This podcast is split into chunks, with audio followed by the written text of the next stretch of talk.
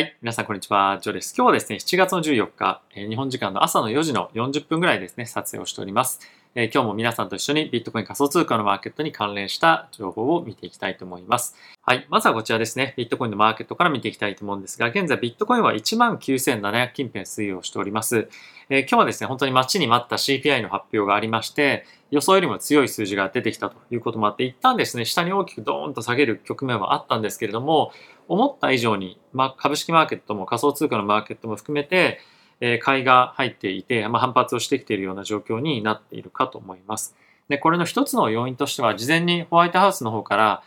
かなりインフレは強い数値が出てきますよという予告もあったこともあって、マーケットの準備っていうのが、ある程度できていたというところもあるんじゃないかなと思っております。あとはこれに加えてですね、えリセッションの織り込み具合が非常に進んできているということもあって、まあ、結構原油の価格とかが大きく下がってるんですよね、継続的に。で、それもあってやっぱりマーケットとしては、まあ、そろそろインフレのピークアウトみたいなものが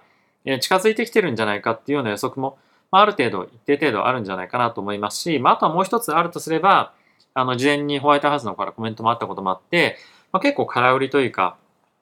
ある程度のその売りみたいなものも事前に入っていたと思うんですよね。まあ、それもあって、ショートカバーというかしっかりと利食いの買いみたいなものが入っていて、まあ、一旦反発にはなっているんじゃないかなと思います。えただしですね、ちょっと僕のあの一つ見立てとしては、まあ、一旦ちょっと反発はしてるんですけれども、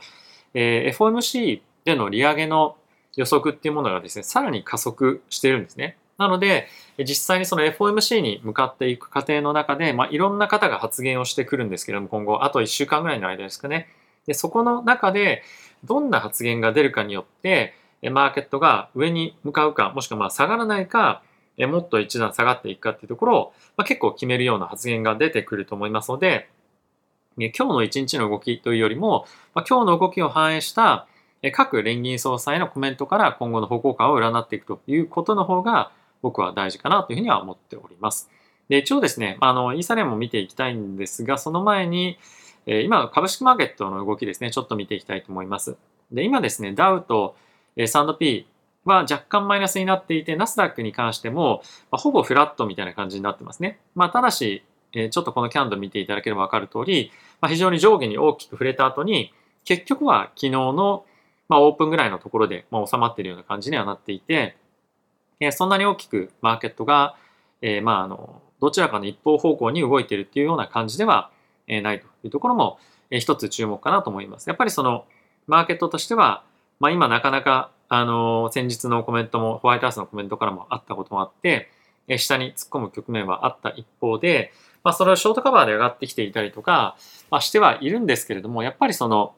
本格的に買いが入ってるっていうわけでは、まあ、全然ないと思うんですね。まあ、この感じの雰囲気からすると。なので結局は、まあ、時間が経つにつれ、じわじわじわじわ株式マーケットは下がっていくんじゃないかなと僕は思っております。でそうなってくると、やっぱり仮想通貨のマーケットも非常に厳しい環境になってくるので、えやっぱりちょっとまだまだアップサイドは難しいのかなというふうには思っております。まあ、とはですね、一つ見ておきたいのが、えこちらがですね、2年債の金利と10年債の金利の差なんですけれども、今はですね、だいたい10年債の金利の方が2年債の金利よりも20ベースポイントぐらい、0.2%ぐらい低い状況になってきております。なので、これ逆イールドっていうふうに俗に言うんですけれども、約ですね20、20年ぶりぐらいの水準まで今下がってきてしまっていて、ますますですね、株式マーケットは今、まあ、金利のマーケットですかね、は、リセッションを強く織り込んでいるような状況になっております。まあ、これに伴って今後、マーケットはですね、このマクロの環境を企業の収益というか、あの、業績にどんどんどんどん反映してくるんじゃないかなと思いますし、まあ、そういったところへの準備もマーケットでは進んでいると思うので、引き続き、まあ、下落局面が続いていくんではないかと僕は思っております。はい。ではですね、ここから、えー、マクロに関連したニュースと仮想通貨に関連したニュースですね、一緒に見ていきたいと思います。まずは先ほども申し上げた通り、CPI のインフレ率ですね。こちらが9.1%を6月に上昇しましたと。で、これが8.8%の予想だったのが、まあ、9.1ということで、予想よりも数字が強かったと。で、これを受けて、金利のマーケットとしては、じゃあ7月の FOMC、何ベース利上げをするのかっていうのを今予想していると皆さん思いますでしょうか？え、これまでは75ベースポイントか50ベースっていうのが、まあ、あの、コンセンサスとしての予想でしたよね。で、金利のマーケットがじゃあ何を今織り込んでるかっていうと、こちら見ていただきたいんですが、え今のですね、現在の金利がちょっとここに小さく書いてあるんですけれども、150ベースから175ベース、まあ、つまり1.5%から1.75%なんですけれども、そこから1%の利上げを今77%織り込んでいますと。で昨日まではこの1ベースの利上げっていうのは7.6%しか織り込んでなかったんですね。これが一気に77%を、1%利上げをするんじゃないかっていう方向に織り込んできているということで、マーケットはですね、ここの大きな、まあ、利上げのジャンプっていうのを予想しているんですが、さすがにこれが本当に実際に実行されるかどうかっていうのは、まだ正直、えパウエル議長をはじめとした FED の関係者からのコメントは全く出ていないような状況になります。で、え、次の FOMC に関しては、7月の27日ですね、に結果というかあの発表があるわけなんですけれども、え、ちょうどですね、来週あと1週間ぐらい、えー、FED の関係者がマーケットだったりとか、テレビ番組だったりとかで、まあ、もろもろの発言できる期間がありますと。なので、この1週間の期間に、今回の CPI の数値を受けて、どういった発言を各 FED の総裁が、連銀総裁がしてくるかによって、今後株式も仮想通貨のマーケットも下がっていくのか、もしくは今のようにレンジで推移ができるのかどうかっていうのが決まってくるんじゃないかなと思います。なので、まあ、今日の数値は数値として、非常に僕は一応マーケットにはネガティブな数字だと思います。っていうのも、やっぱり継続的に強い勢いで利上げをフェットがしていかなきゃいけないような状況でまず一つあるということありますね。で、プラスこれに加えて、今のところはリセッションを強くマーケットは織り込んでいるので、非常に、えまあ、リスクアセットに関しては悪い環境に今ありますし、今後もその状況が続いていく可能性が高いと。で、じゃあこの状況でどういうような行動を取るのかっていうのが今後注目を集めていくかと思います。で、やっぱり1%を利上げするっていうふうになると、マーケットとしてはさらなる加速に、利上げの加速になると思うので、やっぱりダウンサイドを見ていかなければいけないような状況になると思うんですね。なので、え少しそういった発言を気にしてこの1週間は過ごすというのが非常に重要なポイントになってくるかなと思います。でもう一つなんですけれども、え結構クリプトのマーケットは、え中国のハウジングマーケットの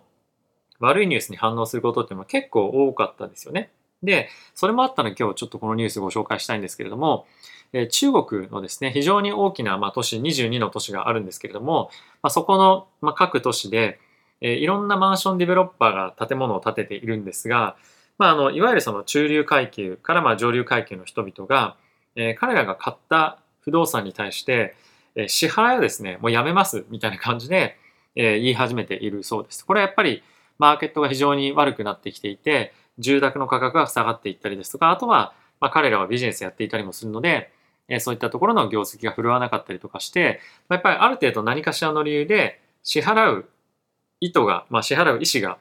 もしくは支払えなくなっているというのが今現状としてあるそうです。で、これが今後もやっぱりあのどんどんどんどん進んでいくと、えこれらの建設業者に関してはお金が手元にないので、この建設を進めることができなくなる。で、そうすると、え国がある程度、まサポートをしないとできなくなったりとか、まあそういうふうに何かしらの補填があったとしても、やっぱり住宅の価格が下がっていきやすいような環境に、まあ、今あるということで、まあ、中国のあの経済状況っていうのは非常に悪い、まあ、環境にあるかなと思いますし、まあ、もし中国の政府がですね、まあ、それは自分たちやってくださいよみたいな感じになるとすれば、ますますこういったえ関連の会社のデフォルトみたいなのが追加的に出てくるので、まあ、これらはですね、結構仮想通貨のマーケットにえ悪いニュースになってくるんじゃないかなと思うので、まあ、ちょっと注目をしておきたいかなと思っております。はい。ではですね、ここから仮想通貨に関連した記事見ていきたいと思います。えまずはですね、こちらですね。えビットコインが、ま2万ドルのですね、えまサポートっていうところを、まあ、あの、なぜ反発していけないかっていうところをですね、あの記事一つ書いてる方がいらっしゃるんですけども、このニュース、あの理由としては、まずそもそもえ結構テクニカル的なあの理由もあるんですけれども、え別のまあ観点からご説明しているポイントもあるので、え見ていきたいと思います。で結構ここ最近ですね、ビットコインのえー、なんていうんですかね、取引が結構活発になった瞬間があって、それがですね、お、マーケット活発になって戻ってきたかみたいな期待が、最近高まってきているというような、まあ、記事もニュースも一部ではあったんですけれども、まあ、皆さんもおそらくご存知の通り、バイナンスがですね、え、ビットコインの取引手数料っていうのをまあゼロに、え一部のトレーダーに関してはゼロにすると。で、一部のトレーダーってどういう人かっていうと、プラットフォーム上で非常にたくさんの取引をした人っていうのが条件として入ってるんですね。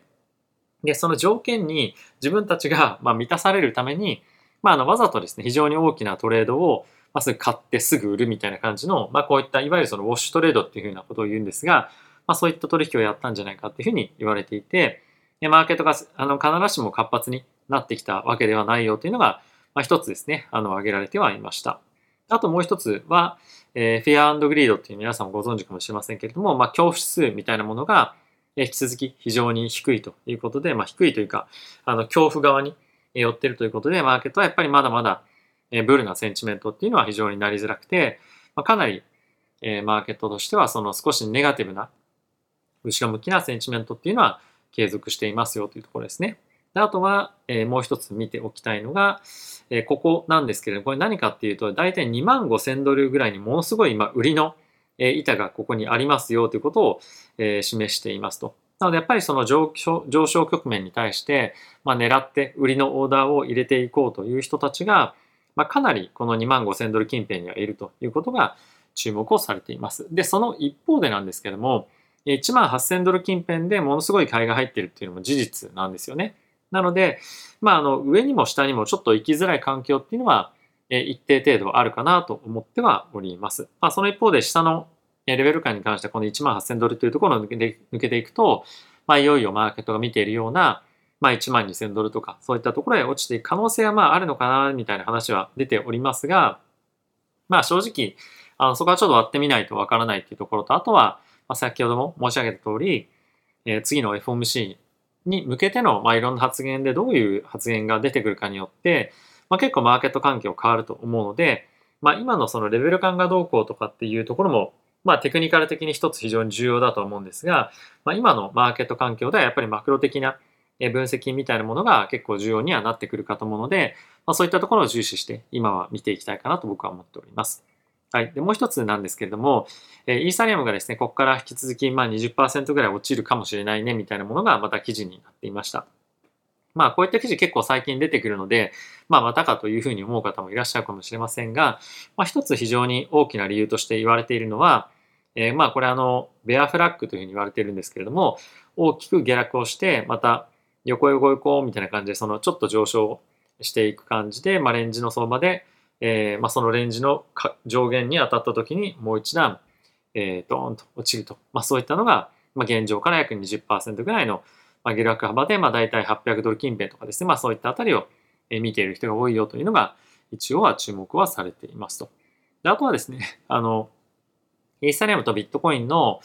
えー、なんていうんですかね、あの、取引ペアの方でも、まあ、結構ビットコイン寄りの、えー、取引っていうのは結構行われていたりもしていて、まあ、あの、イーサがここ先非常に弱かったっていうこともあるんですけれども、そういったトレードも、まあ、一つ入っているっていうのは、もしかすると、まあ、理由としてはあったりはするのかなと思っています。まあ、その一方で、あの、イーサレムに必ずしも売りがものすごく混んでるかっていうと、ここ最近のえまあ1ヶ月ぐらいな感じで言うとそういうわけではないんですよね。まあ、逆にビットコインと比べると少しお金が入ってるかなぐらいな感じではあるんですけれども、まあ、この背景としては、まあ、これは記事の中での予測なんですけれども、まあ、やっぱりマージに対しての非常に期待が高まっているというところがあるんじゃないかっていうのは言われてはいます。その一方で、これ次の動画でお話ししようと思ってるんですけれども、実際マージされた後に、えー、失望売りが出るんじゃないかというふうなこともですね、あの、話されてはいたりします。あとはマージ完了した場合、えー、かなりの量のイーサがですね、ロックされていたものがリリースされるということで、まあ、そういった観点でも売りが出る可能性もあるんじゃないかということが、えー、言われてるんですよね。で、やっぱりそのイーサリアム2.0へのマージへの期待感というのが非常に強いということもあって、まあ、それが完了したら買われるんじゃないかっていう期待も非常に多くあるとは思うんですけれども、結構そちら側の方に見てる人が非常に多いと思うんですね。まあ、なので逆に、まあ、あの、そちらの方に行かないんじゃないかなっていうのもちょっと思ったりはしています。まあ、あの、詳しくは次の動画でご説明したいと思うので、え、ご興味ある方は見ていただければ嬉しいです。はい。次なんですけれども、えー、こちらもちょっとありきたりな記事かもしれませんが、えー、クリプトの今の冬の時代というふうに、まあ、言われたりもしてはおりますが、まあ、今の時期が非常に重要ですよということを、え、改めてまた記事に書いている人がいました。まあ、これはファンドの方がですね、書いているんですが、やはりですね、まあ、これまでの歴史的な背景から、え、こういった、まあ、あまりマーケットが良くないタイミングで、非常に多くの、え、マーケットをですね、まあ、席巻するようなプロジェクトが、まあ、開発されて誕生して、え、マーケットがブルのタイミングで、それらがうわーって大きな盛り上がっていくような感じにこれまではなっていたので、まあ、今のタイミングでしっかりと、え、プロジェクトを、まあ、あの、いろいろ漁ってですね、